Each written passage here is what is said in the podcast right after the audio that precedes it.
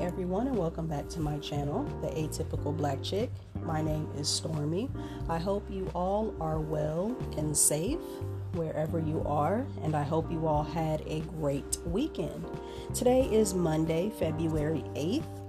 If you are not listening on a podcast platform, or if you do not have access to all of my podcast segments, please make sure that you check out my main channel at Spreaker.com and feel free to binge if you will. So, we are about six days away from Valentine's Day, and of course, there's a lot of emphasis on love around this time of year. And love is a beautiful thing, as we all know. Love is patient, kind, thoughtful, all of that good stuff. But I feel like outside of seeing the beauty in love and basking in it, there are things that happen outside of the love part. After the honeymoon, after the love making, all the romance, life happens. After the arguments, the disappointments, the nitty gritty of a relationship that people don't tend to talk about. We don't talk about that part. And so, after life happens and things aren't as pretty, um, no one really talks about what love is not. And a lot of times we have to grow and go through experiences, the ugly ones, unfortunately, to see what is not a part of love. And I've noticed that it takes some of us longer in life to understand what that means. And listen, Love isn't pain, it's not being cheated on, lied to, falsely accused constantly, or abuse in any form.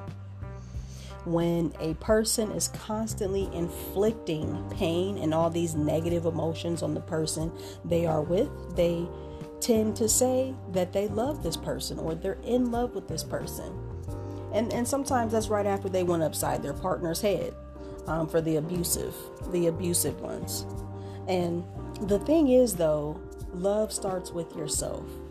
Love can be beautiful, and relationships are not always perfect and beautiful. Um, I was actually watching a segment on Fox Soul, and Tamar Braxton pointed out the fact that you can be in pain during a relationship, but love is not the cause of pain. Love is not pain.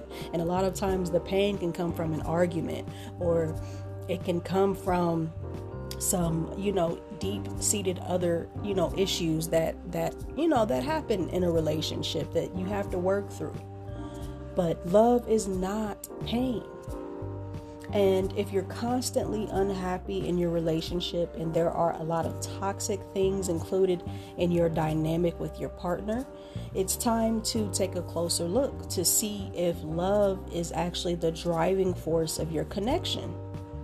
Um, and if it's not, you know, it's it's time to do some self-reflecting and reflecting on that relationship. So with that being said, that's all I have for now.